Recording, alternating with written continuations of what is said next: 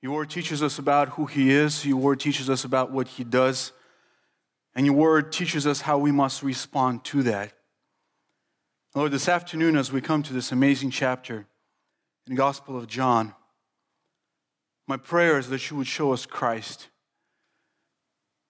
that you would show us our Savior who has redeemed us, who went after us when we were far away, and who's still doing that even today.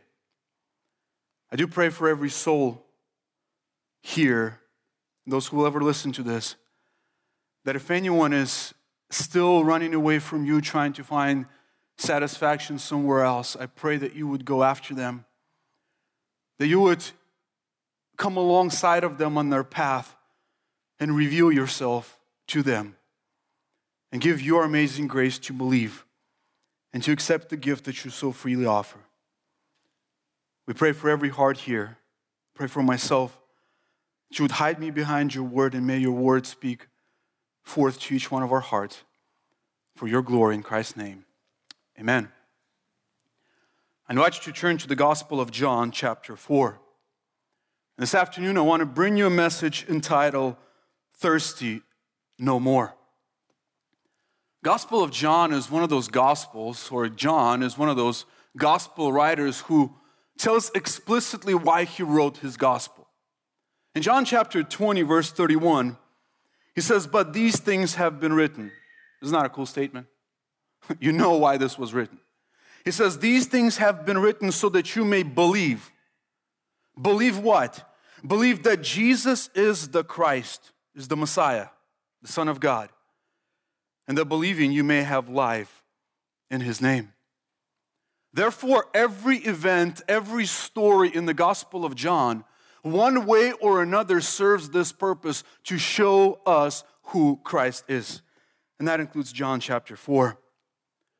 John chapter 4 is one of those fascinating accounts, perhaps one of the most fascinating in the entire Bible, or at least in the New Testament. In this simple story, or this account that took place, Jesus destroys every social norm and shocks everyone who's involved in the story. The placement of this account is also very strategic in the Gospel of John. You remember John chapter 3 is Jesus' meeting with Nicodemus. Nicodemus was this Jewish rabbi, the teacher of the law, a theologian, a devout Jewish man no doubt a wealthy man. Was part of the social elite in Israel. And in this chapter, Jesus meets with an immoral, uneducated, poor, outcast Samaritan woman. The contrast couldn't, been, couldn't have been more stark. You have this religious guy, and Jesus is preaching to him, You must be born again. And then you have this outcast woman. And it is for the first time in the Gospel of John, and perhaps in the entire ministry of Jesus, that Jesus explicitly reveals to her that he is the Messiah who was promised in the Old Testament. You know, even through the Gospels, as you read through the Gospel of John or through any of the Gospels, Jesus didn't even tell his disciples from the beginning of his ministry. They had to discover that. And even until the end, Jesus is, keeps telling them, and later on, pretty much the end of his ministry, he says, Hey, who do people say that I am? And then he tells them who he is. But here, for the first time, he meets this woman. And you have a climax of the story in verse 26 when Jesus says, I am the Messiah promised in the Old Testament. As a result of her conversion of this one woman, revival broke out. And we know at the end of the chapter it says, Many have believed in Christ. One person summarized this chapter this way He said, This is a story about a nobody who told everybody about a somebody who can save anybody. That's what this chapter is about. As we read this story and as we try to look at the details, I want you to walk away with one truth and the main point of this afternoon is this we must worship God in spirit and in truth because such worship glorifies God and satisfies man. We must worship God the way He prescribed, in spirit and in truth, because such worship glorifies God and, and satisfies man. And as we, as we unpack this story, we'll observe three realities that are clear, clearly presented in this text. The first is this Holy God is seeking worshipers. That is so clear in this text, and that's what he starts with, and that's what he concludes with. In fact, in verse 23, he says explicitly that God is seeking worshipers for himself. That's what God is doing. Now, while that is true, that is countered by a second reality, and that reality is this sinful man is seeking to satisfy self. While God is looking for worshipers, people are seeking to satisfy himself. And the third truth that we'll see in this text is that man's satisfaction is a byproduct of true worship. Man's satisfaction is a byproduct of true worship. I might burst your bubble today, but you have to know that the ultimate aim of your life is not to be happy, but to be holy. God does not exist to make you happy. If all you are pursuing is that you would be satisfied and that you would be happy, and you come to Jesus because He's gonna make you happy, He's gonna disappoint you. This is not how this works. But on the other hand, it is a good news that happiness and holiness are not mutually exclusive. They go hand in hand. When you are holy, you will be happy. And that is the point here. Genuine worship True worship glorifies God while at the same time satisfying man. Join me as I read John chapter 4. We'll read first 30 verses and then we'll read beginning in verse 39. John writes, Therefore, when the Lord knew that the Pharisees had heard that Jesus was making and baptizing more disciples than John, although Jesus himself was not baptizing, but his disciples were, he left Judea and went away again into Galilee. And he had, pa- and he had to pass through Samaria. So he came to the city of Samaria called Sychar, near the parcel of ground that Jacob gave to his son Joseph. Jacob's well was there. So Jesus, being wearied from his journey, was sitting thus by the well. It was about the sixth hour. There came a woman of Samaria to draw water. Jesus said to her, Give me a drink, for his disciples had gone away into the city to buy food.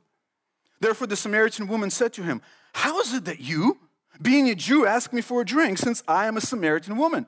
For Jews have no dealings with Samaritans.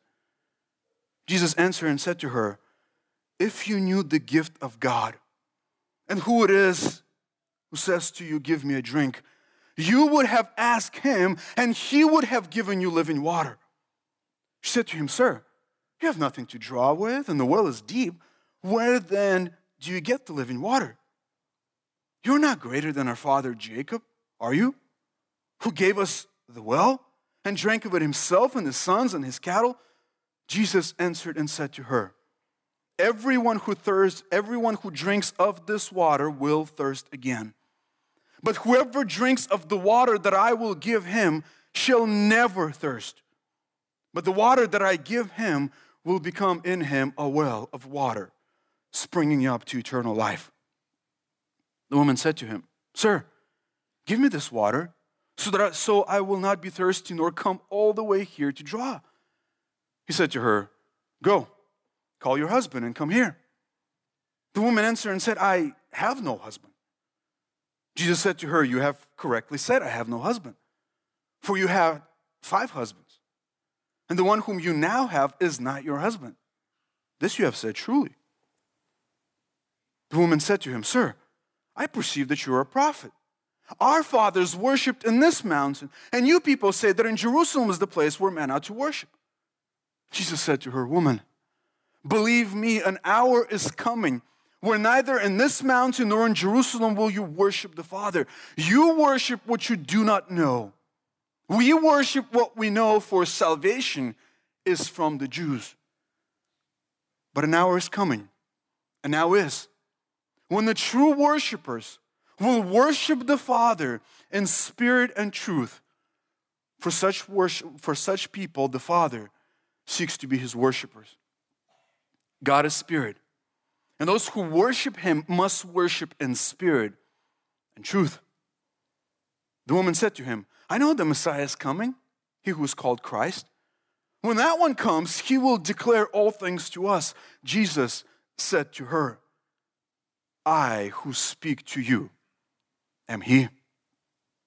At this point, his disciples came and they were amazed that he was, had been speaking with a woman. Yet no one said, What do you seek? or Why do you speak with her? So the woman left her water pot and went into the city and said to the man, Come, see a man who told me all the things that I have done. This is not the Christ, is it? They went out of the city and were coming to him. Verse 39 From the city, many of the Samaritans believed in him because of the word of the woman who testified, He told me all the things that I have done. So when the Samaritans came to Jesus, they were asking him to stay with them, and he stayed there two days. Many more believed because of his word. They were saying to the woman, It is no longer because of what you said that we believe, for we, hear, for we have heard for ourselves and know that this one is indeed the Savior of the world. We begin with the first truth Holy God is seeking worshipers. Now, we read this entire chapter, and the first six verses are here for one reason. They're here in order to provide setting for us, in order to describe the situation in which this took place. We know Jesus began his ministry in Galilee, first couple chapters of John. Then he traveled south to Judea, and now we're told in verse 1 that his ministry has grown in size. People have started to believe, the disciples were baptizing people, and there was some controversy. There was some controversy with the disciples of John.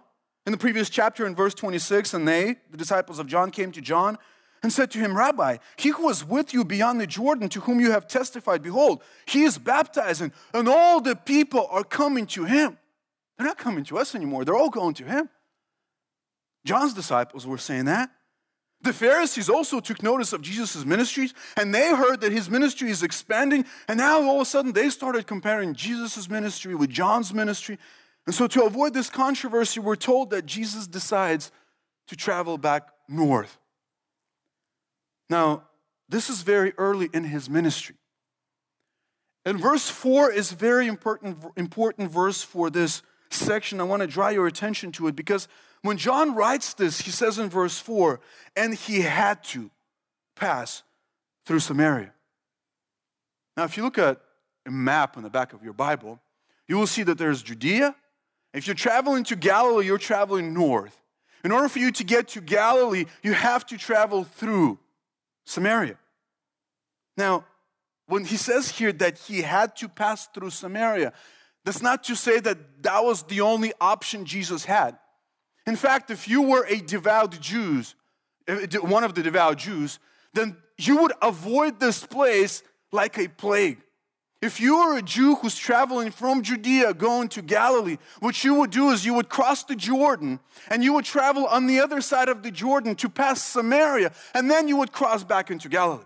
You would avoid Samaria at all costs. And yet, John says here that Jesus had to travel through Samaria. You see, the Jews preferred traveling through Gentile territory rather than traveling through Samaria. Now we have to ask the question why did the Jews despise Samaritans? Now, this hatred was long standing. By this time, when Jesus is sitting at this well, this has been going on for at least 700 years. You recall that the kingdom of Israel had split after Solomon. There was northern kingdom, there was southern kingdom. Northern kingdom was, was so wicked. In fact, they didn't have a single king of whom it was written that he did well in the sight of the Lord. Every single king was wicked. As a result of that, in 722 BC, Assyrians came and they basically wiped them out.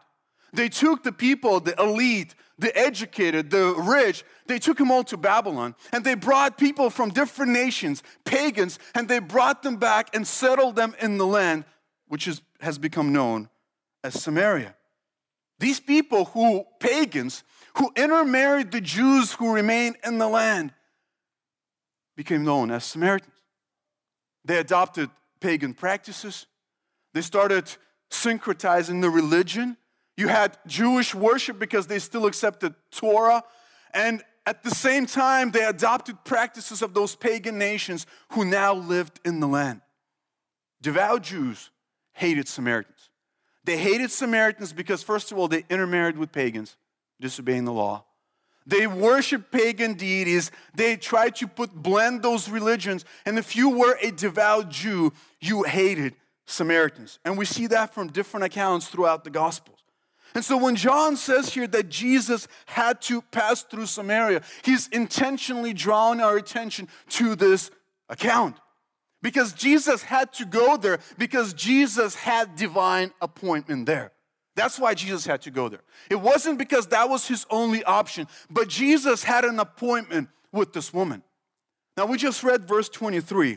And in verse 23, Jesus explicitly says that the Father is seeking worshipers for himself. Why do people worship God? Is it because all of a sudden they figure it out? Is it because they're smarter than others who haven't figured it out? No, it's because the Father is seeking worshipers for himself. And the Father arranges the circumstances in such a way that he brings people who would reveal God to them. And when, they re- when God is revealed to them, God saves them. That's what happened in this case. Jesus meets this woman who would never hear about Messiah. And he orchestrates the events of his life in such a way that she would get to hear the gospel. Father, is seeking worshipers for himself. And for this only reason, Jesus had to pass through Samaria. Jesus says that my will is to do the will of my Father later on in the text, right? In this case, Jesus was doing the will of the Father as he's traveling along with his disciples to Galilee through Samaria.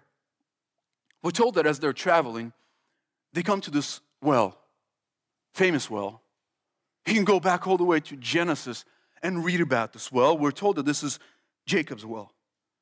And Jesus being wearied from the journey. Now, again, humanity of Christ and deity of Christ on display. Humanity of Christ, he's just so wiped out, so tired from a journey that he's sitting at the well, and yet at the same time, he knows everything about this woman. Jesus is God, Jesus is man, and here is he is sitting at the well. Now, John has given us all these details so that we can imagine the story. Picture Jesus sitting at the well on a hot summer day. He also adds that it was the sixth hour. Sixth hour, 12 o'clock at noon.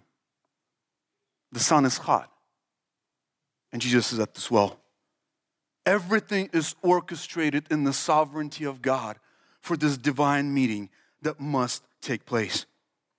God is looking for worshipers. And that is why Jesus is at this well. Let's look at the second reality. Sinful man is seeking satisfaction. Look at verse 7. There came a woman of Samaria to draw water. Now we know from the rest of the scriptures that it was the job of woman to do this. I'm not sure why. It's not an easy task. To go all the way out there to the well to bring water and bring that for your entire household. That's how it was. And there wouldn't be anything strange about this event that a woman came to draw water if John had not mentioned the location and if John had not mentioned that it was the sixth hour, noon. You see, going to the well wasn't just one of those things, though, I just got to go get some water. Going to the well was a social activity. This is where the woman would go either early in the morning when it was not hot, or late in the afternoon, or late in the evening. And this is where you would have your greeting time with all your women. This is where the news was discussed. This is where everything happened. Now, when John says that Jesus is sitting at the well, 12 o'clock, noon, on a hot day, and this woman came to draw water. Now, we know that this well is not even in the city. I'm sure there were wells closer to where this woman lived. But Jesus is sitting outside of the city on this road. How do we know that? Because we're told that the disciples went into the city to buy food. Jesus is outside. Later on in verse 28, we read that the woman left her water pot and she went into the city. This woman, on this afternoon hot day, went all the way out there, somewhere outside of the city, in order to get some water for herself. Now, we'll see in a minute why that is, but what Jesus says to her startles her. This woman comes and Jesus says to her, Give me a drink. Again, we might read this, oh, okay, what's, what's the big deal? Give me a drink. Now, what's her response? Look, she says, How is it that you, being a Jew, ask me for a drink since I'm a Samaritan woman? There are at least three problems with this request. First of all, he says, You are a Jew, I'm a Samaritan. Jews have nothing to do with Samaritans. Jews don't talk to Samaritans. Jews don't hang out with Samaritans. Samaritans don't help Jews. You are a Jew and you're asking me, Samaritan, for water? Not only that, you are a Jewish man and I am a Samaritan woman. Man, don't talk to women publicly. That's the culture. You don't talk, you don't talk to your wife, let alone to some woman at the well. You are a Jewish man, rabbi, and you are talking to me? That's why in verse 27, when the disciples show up, what amazes them? Look at verse 27. They were amazed that he had been speaking with a woman. And we read that, like, what's the big deal? You talk to a woman. Not that time, not in that culture. Jesus is Jewish man, and here he is talking to this woman. Third, you want to use my water pot to drink some water?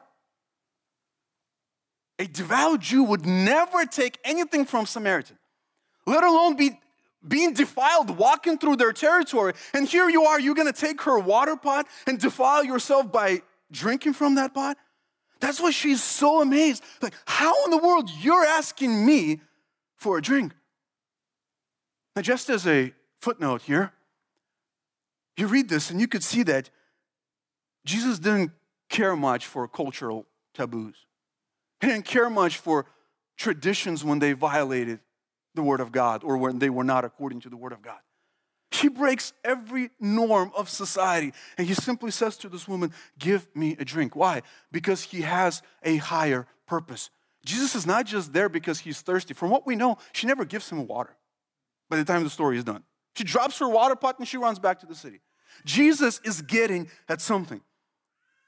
And so when she says that to him, Why are you asking me? In verse 10, Jesus says, If you knew the gift of God and who it is that who says to you, Give me a drink, you would have asked him, and he would have given you living water. You see, with this answer, Jesus shifts from natural water to spiritual reality. In essence, he's saying, Woman, listen, you, you don't understand which one of us is thirsty here. You don't understand that. Because if you knew who I am, and if you knew what I have, then you would be asking me, not me asking you. That's what Jesus is saying here. Now, he says here, if you knew the gift of God, what is the gift of God? What exactly is he referring to in this text? Now, we see that later on in this text, he says in verse 10, you would have asked me, and I would have given you what? I would have given you living water. I would have given that to you as a gift. What is living water? Now, last Sunday we heard about the difference between reservoirs and the rivers.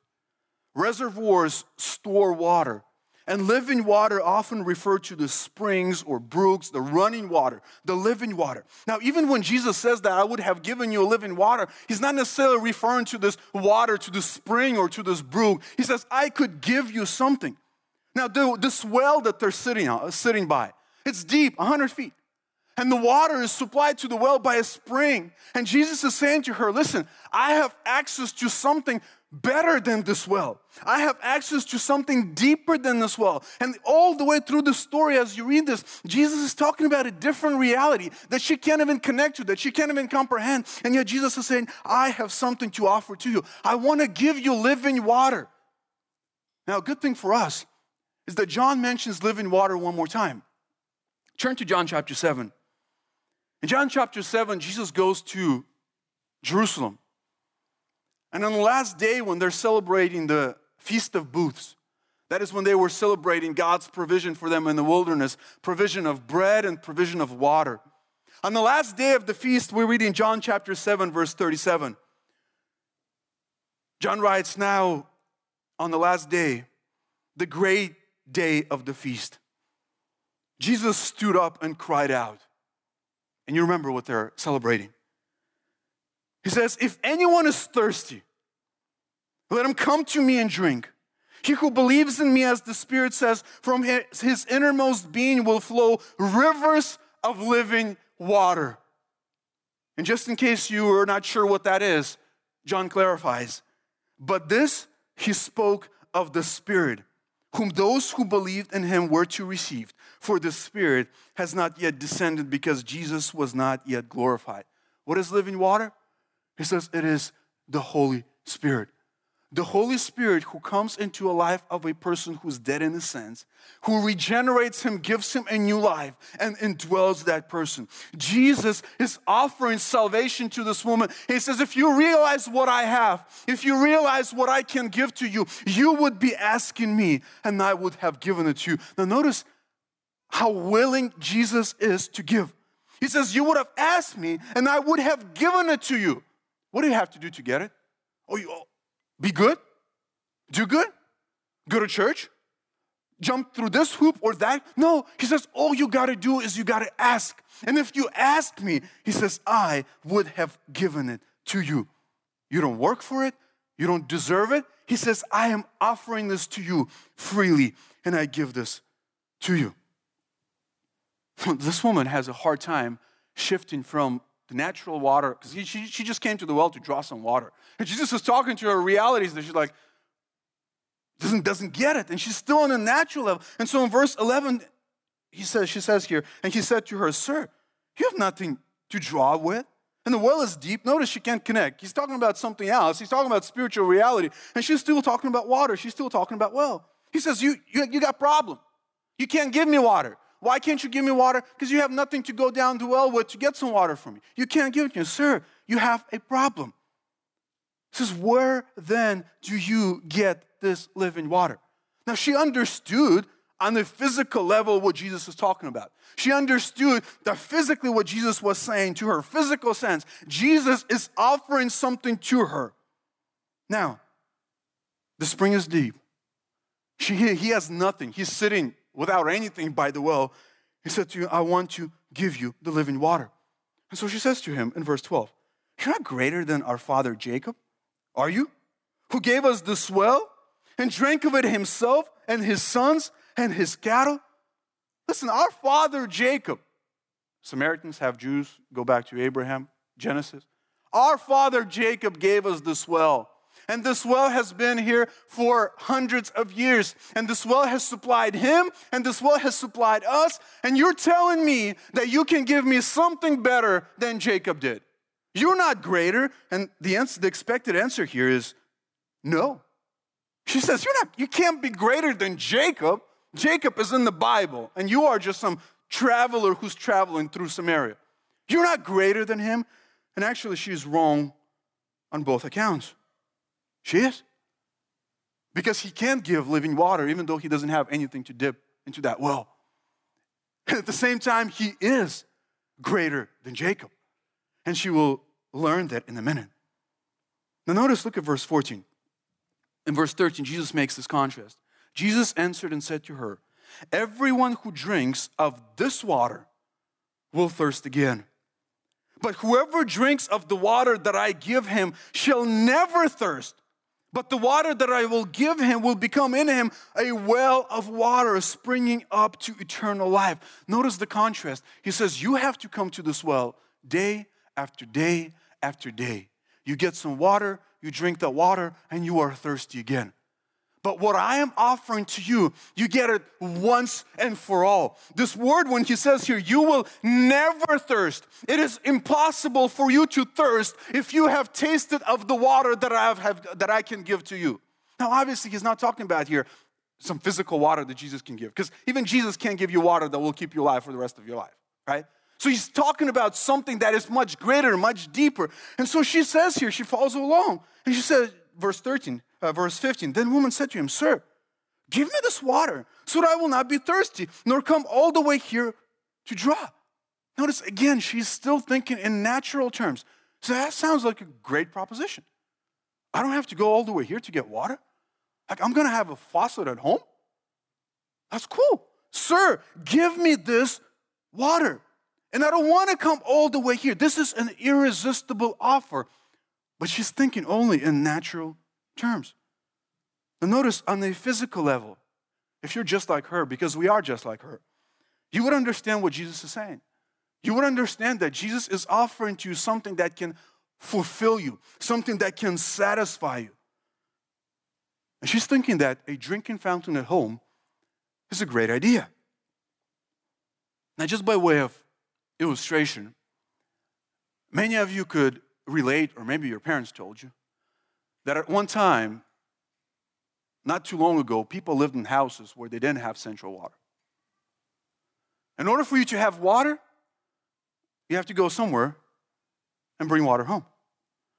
Now, it was a radical idea for someone to suggest to you that you can have a kitchen faucet at home.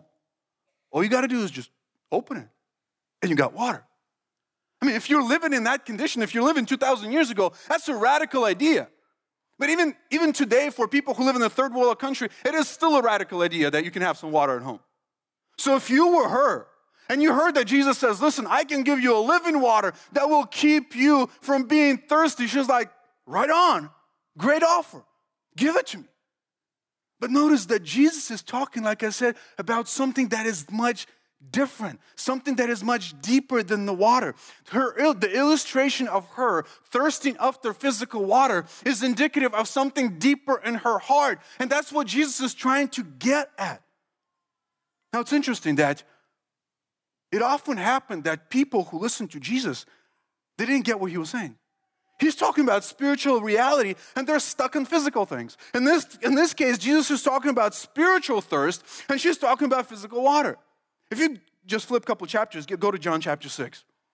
In John chapter 6, Jesus is talking about bread from heaven. In John 6 35, he says, Jesus said to them, Truly, truly, I say to you, it is not Moses who has given you bread out of heaven, but it is my Father who gives you the true bread out of heaven. What is he talking about? Physical bread? No.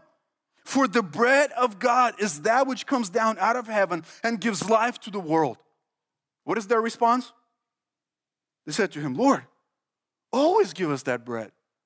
I mean, be nice. Manna was nice. You didn't have to work for it, just go collect it every, every morning. Give us this bread. And Jesus said to them, I am the bread of life. I'm not talking about the bread that you're going to eat tomorrow morning. You need me to live. You need me to survive. And Jesus is talking to this woman, and he says here, You need me to be satisfied. You need the water that only I can give to you so that you would be satisfied. But let's not be too hard on her or the people in John chapter 6, because we're just as slow, and Jesus is just as patient with us. So we come to verse 16. he said to her, by the way, if you just back up for a second in verse 15, she says, Sir, give me this water. In the previous section, Jesus says, Hey, if you just ask me, I will give it to you. Well, she just asked.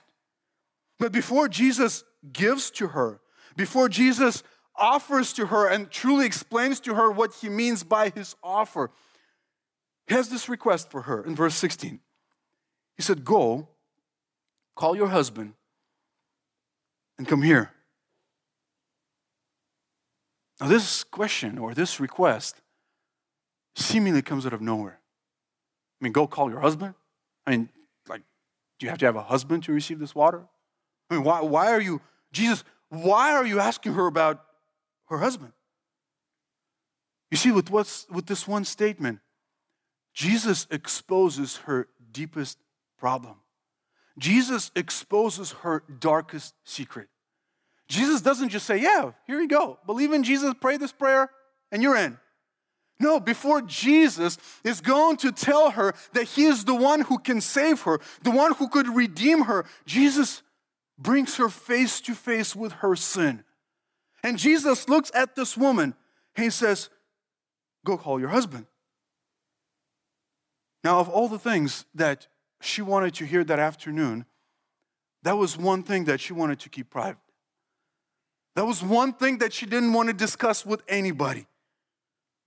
He says, Ah, I have no husband. Can't call anybody. And partly it's true. And the statement in verse 18, Jesus says, Listen, you're right. You're right. You have no husband. For you have had five husbands, and the one whom you now have is not your husband. This you said truly. Now, I think there was a long, long pause between verse 18 and verse 19. This woman just met the stranger, and the stranger is sitting at the well. He knows every detail of her life. He says, You have had five husband, husbands, and you're living with the guy right now, but he is not your husband. You see, with this one statement, Jesus exposes her heart. You see, this woman longed for satisfaction.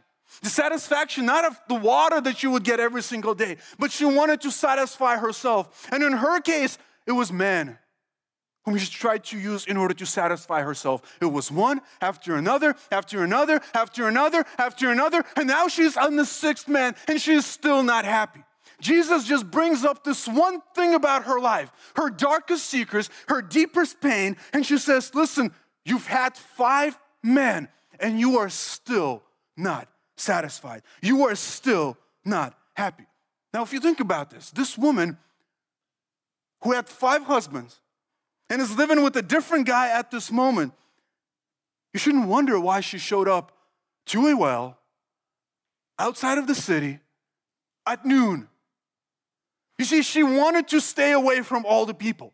She wanted to be private so that nobody would see her, nobody would shame her, nobody would point fingers at her. She was ashamed, and so she was willing to travel in the heat of the day to go to that well to get some water because she needed that water. This was a woman of bad reputation, ashamed, guilt ridden, shunned, written off by society.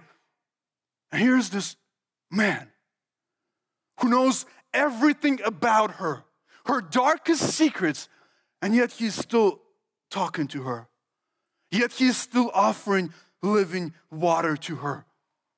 You see, with this one statement, Jesus is bringing her face to face with her reality. Listen, woman, you have a bigger problem than the fact that you're thirsty every day and you have to come to this well. You have a deeper thirst all the way down there. And you've been trying to satisfy it with one guy after another and after another, and you can't satisfy your soul. You can't satisfy yourself. Now we read this account, and this woman is not an anomaly. It's not just this one off somewhere. I mean, sure, most of us do not have five or six women or men in our lives, but every single person is one way or another, is seeking to satisfy his soul. Now, we all go to different wells. We all have different means of satisfying ourselves, but the reality is the same that every single person without God has an unsatisfied heart. And you're gonna try to satisfy it with all kinds of things. Could be money, could be drugs, could be relationships, as it was with this woman. Could be control, sex, legalism, self righteousness, and the list can go on and on and on and on and on. You can examine your own life. And you can see the things that you've been trying to use in order to be happy, in order to be fulfilled, in order to be satisfied, only to find out that you are just as thirsty as when you started. This is not a new problem. Jesus exposes the problem of humanity from Genesis chapter 3. This is what happened. Man has turned on God, walked away from God, and as a result of that is now seeking to satisfy itself with all kinds of things. To the prophet Jeremiah, in Jeremiah chapter 2 verse 13, God says to his people, he says, "For my people have committed two evils. Number 1, they have forsaken me. And number 2, Actually, they have forsaken me, the fountain of living water. Kind of connects to our verse here. And what, what did they do? They hew out for themselves cisterns, broken cisterns that cannot hold water. They go to different wells trying to drink again and again, and the water that is found in those wells cannot satisfy you. This woman was seeking to satisfy herself. And in her case, she was using men to do that. And Jesus is looking at her and he's saying, Listen, you are broken. You are shunned by society. You are rejected. And he's saying to her that I have something that can satisfy you. The problem of humanity is this He says, You forsake that which satisfies, and you try to find satisfaction in that which does not and then you wonder why your life is messed up. Because you've been drinking of all kinds of different wells that cannot satisfy your heart. Now, at this point, we have to be careful so that we don't slip into this men centered gospel because I can tell you listen, come to Jesus, and Jesus can satisfy you. Jesus can give you everything you ever wanted. Jesus can satisfy your soul, and you won't have to go anywhere else to find satisfaction. Is that true? Yeah, that's true. Is that the whole truth? No. Because if you come to Jesus only seeking to satisfy yourself, you'll be disappointed. Jesus is not going to be used by anybody just for the mere purpose of satisfaction. That's why you'll find people who say, you know, I've tried Jesus. It doesn't work. Why? Because I tried drugs, it doesn't work. I tried women, it doesn't work. I tried work, it doesn't work. I tried Jesus, it doesn't work. I'm trying to satisfy myself and just doesn't work. Imagine a guy who goes on a romantic dinner with his wife, said Valentine's, sits across the table from her and says, Babe, my highest purpose in life is to be happy. And you make me happy. And as long as you make me happy, we're together. You think that relationship is going to last? No. That date will be the last one. But what if that same guy goes to that same dinner with his wife and says to her, Babe, I love you and I want to be with you no matter what. The vows that we've given for better or for worse, for richer or for poorer, until death do us part, are true, no matter what. You think that relationship is to last? Yeah. You think they're to be satisfied? Yeah. Why? Because they're looking for satisfaction. No, because satisfaction is a byproduct of knowing that person, of being in love with that person. But if you're just seeking satisfaction, you're just trying to use Jesus, and Jesus will not be used by anybody. That's what we see in this text. Can God satisfy you? Absolutely. But how does He do it? Let's go to our third point. Men's satisfaction is a byproduct of true worship.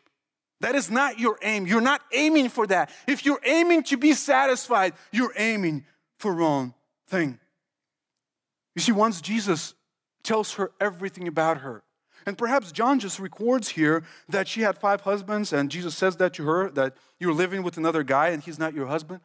But perhaps Jesus said more to her because she goes back to town and she says, He told me everything about me.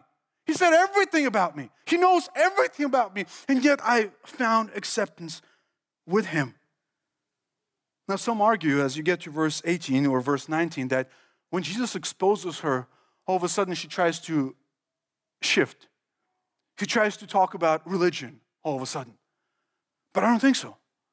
I don't think so because at that moment, when she saw that Jesus knows everything about her, and yet Jesus is offering free gift to her, she says to him, Sir, I perceive that you're a prophet.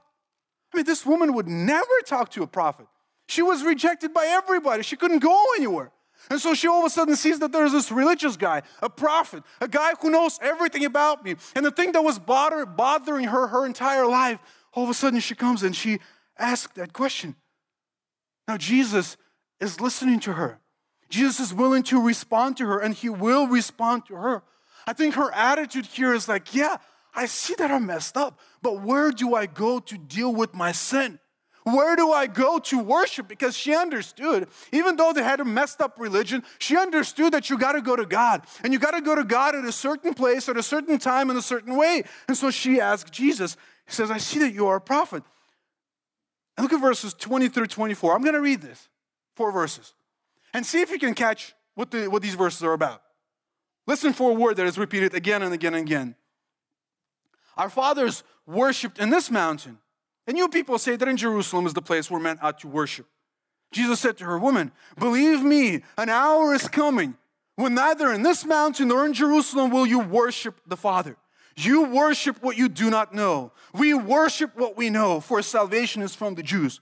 But an hour is coming, and now is, when the true worshipers will worship the Father in spirit and truth. For such people, the Father seeks to be his worshipers. God is spirit, and those who worship him must worship in spirit and truth. You get the point? I think these verses are about worship. I mean, if we miss that, might as well go home.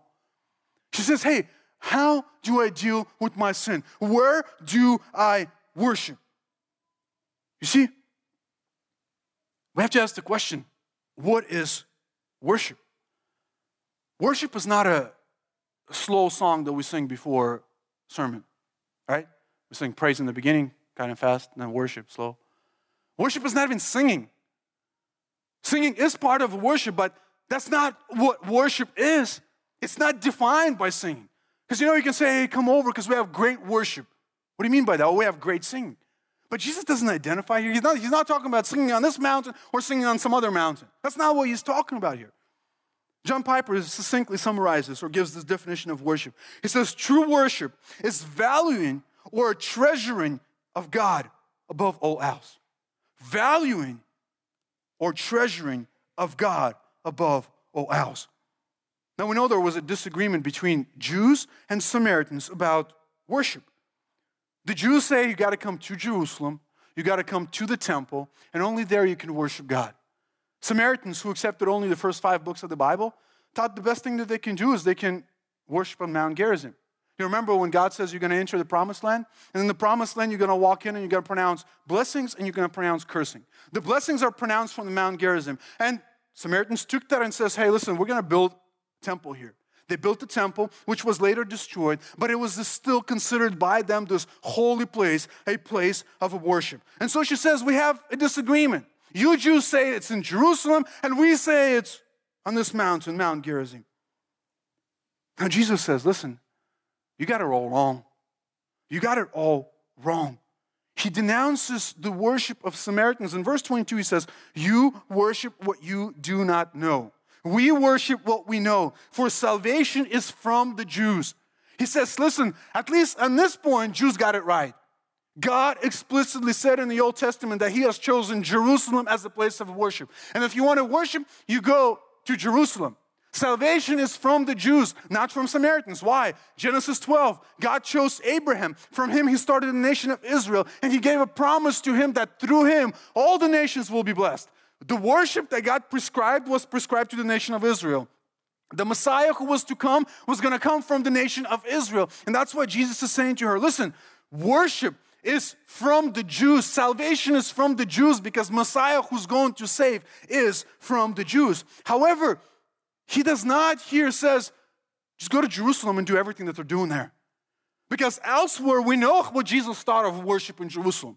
In Matthew chapter 15, Jesus says to religious leaders, to people who worship in Jerusalem, in the temple, according to what God prescribed, He says, You hypocrites, You hypocrites, rightly did Isaiah prophesy of you.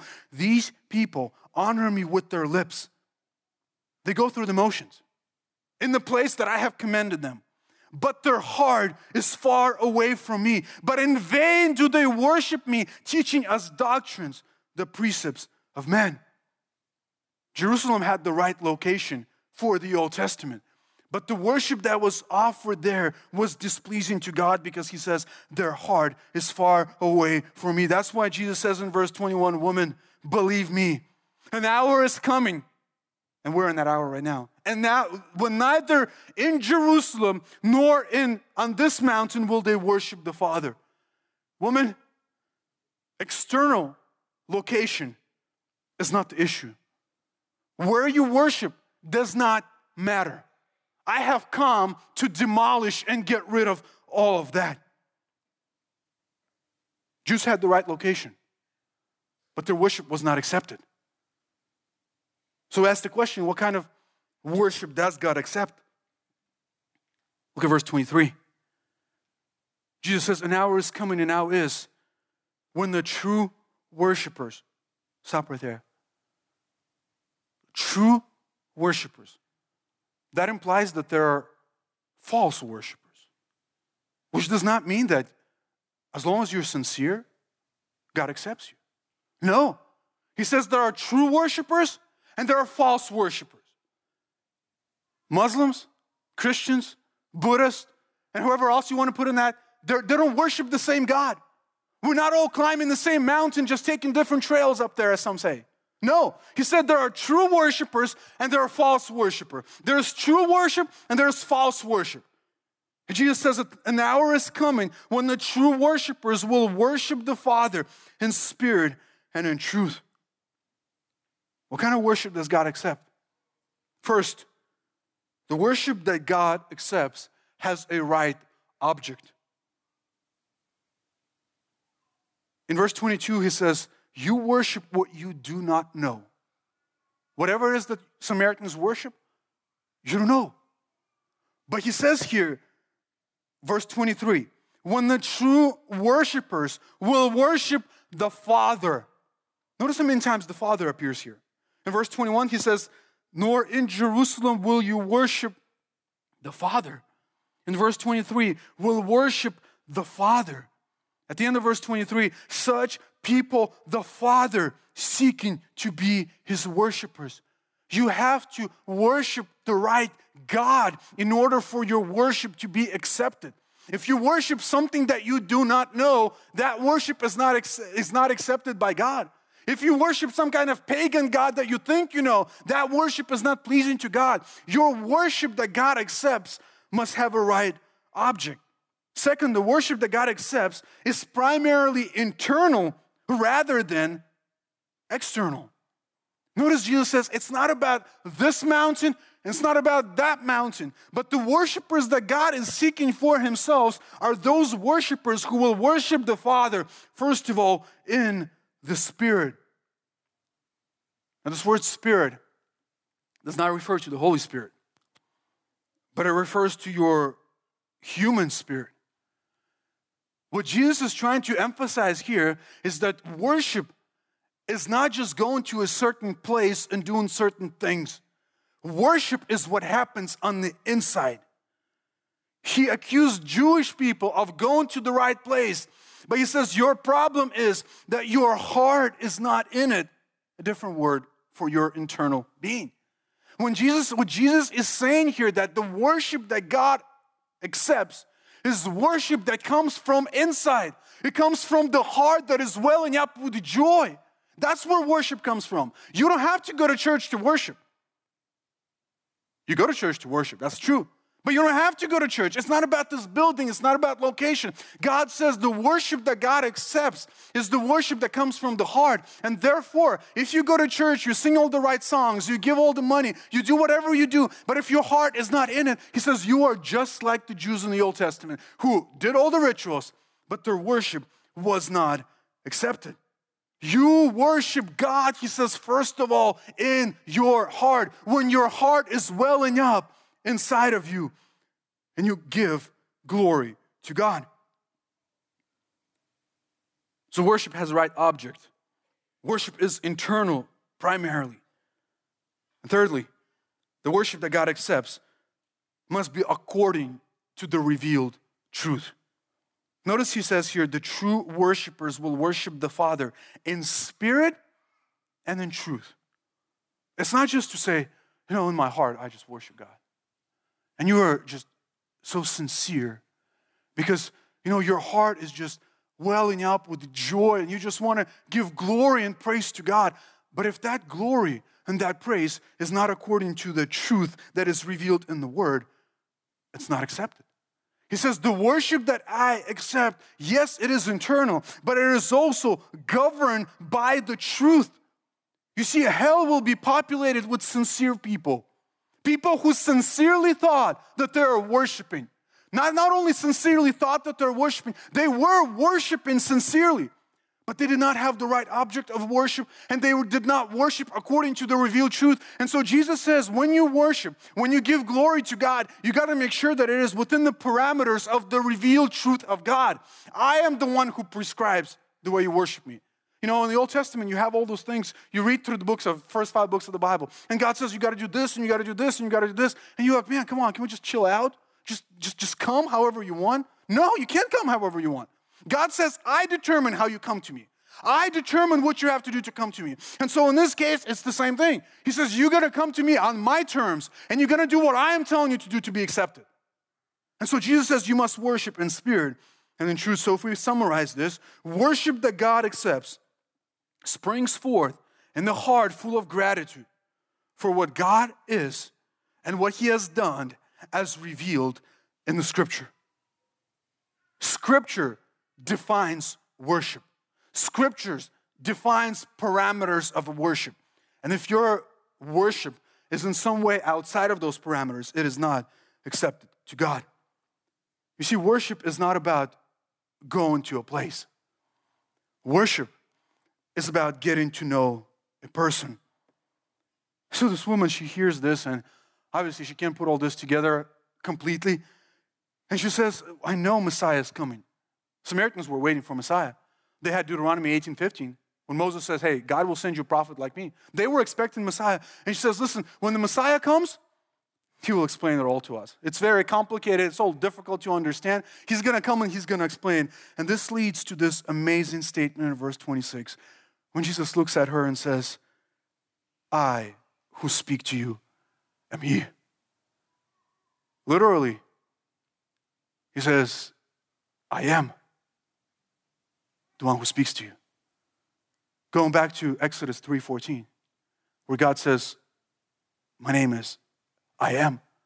All the I am statements in John, in the Gospel of John, right here. Jesus says to her, I am the Messiah. Wow, what a claim. This guy who's just sitting at the well, he says, By the way, you know all the things that you heard about Messiah who's coming? Right here. And I am the one who is speaking to you right now. And to whom does he say that? Not religious leaders in Jerusalem, not even his disciples, but he's revealing his true identity to this scandalous woman. And he says, Listen, I am the Messiah, the Redeemer, the one who you've been waiting for, who would come and make all things clear. I am the one who is speaking to you. Truly, they say that Jesus can save from the guttermost to the uttermost. Listen, no matter where you are, in the darkest gutter, Jesus is willing to meet you right where you are and reveal himself to you. Now, her actions are indicative of what happened to her because we're, told here that she leaves her water pot in verse 28. She left her water pot and she went into the city and said to man, This woman who came to this well in the middle of the day because she tried to avoid people, all of a sudden she runs back to the city, catches everyone that she can, and she starts talking to people. What happened to her? Well, she probably got saved. That's what happened to her. Changed. She runs back and she's no longer ashamed. She's no longer hiding, but she runs to everybody and she's telling them, listen, I found Messiah. You got to go out there and check it out. He told me everything about me and he can help you too. And so she preached, bunch of people believed. As a result of that, of the chapter, we read that many more believed, and they said to her, verse 42, they said to the woman, It is no longer because of what you said that we believe. Notice she said something and they believed. She went to them, preached the gospel to them about Jesus who's sitting at the well. They believed. Many more came out of the city, listened to Jesus, believed and got saved. There was revival in Samaria because this woman, scandalous woman, believed in Jesus.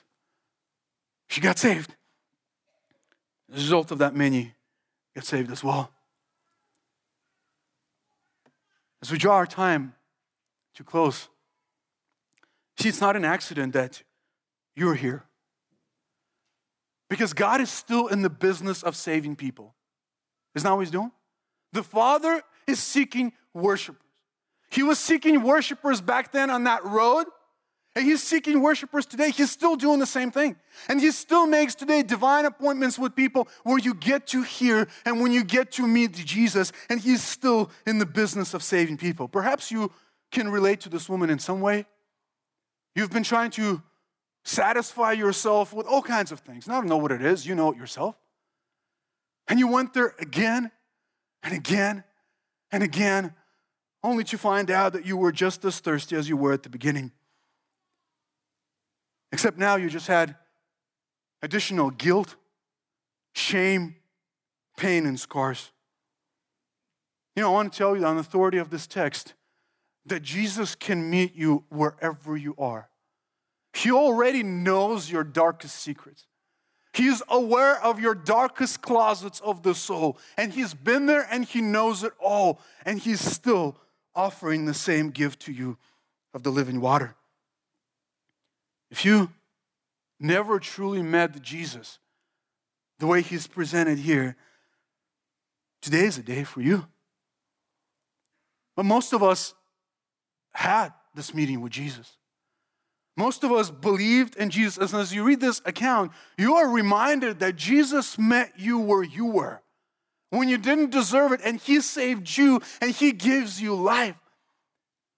But is it possible that we as believers also run back to some of those wells and we try to get a sip and get a drink and try to satisfy ourselves? I mean, if you're honest with yourself, there are some things that all of us need to repent of because we still are trying to find some kind of satisfaction because we forget that Jesus made a promise that you will never thirst again if you truly know me as I am.